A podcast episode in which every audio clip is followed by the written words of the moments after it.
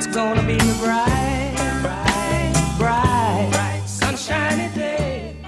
How would you know you're seeing clearly if you didn't see not clearly?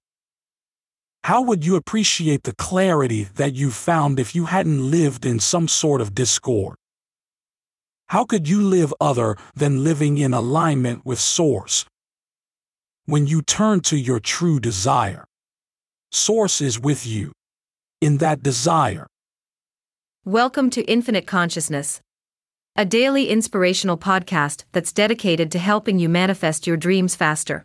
Through law of attraction tips, tidbits, and techniques to people who want to improve their lives, become leading edge creators, and gain a deeper understanding of law of attraction.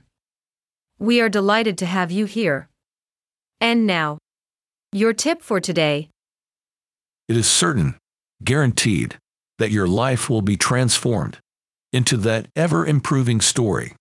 If you let your dominant intention be to revise and improve the content of your story every single day.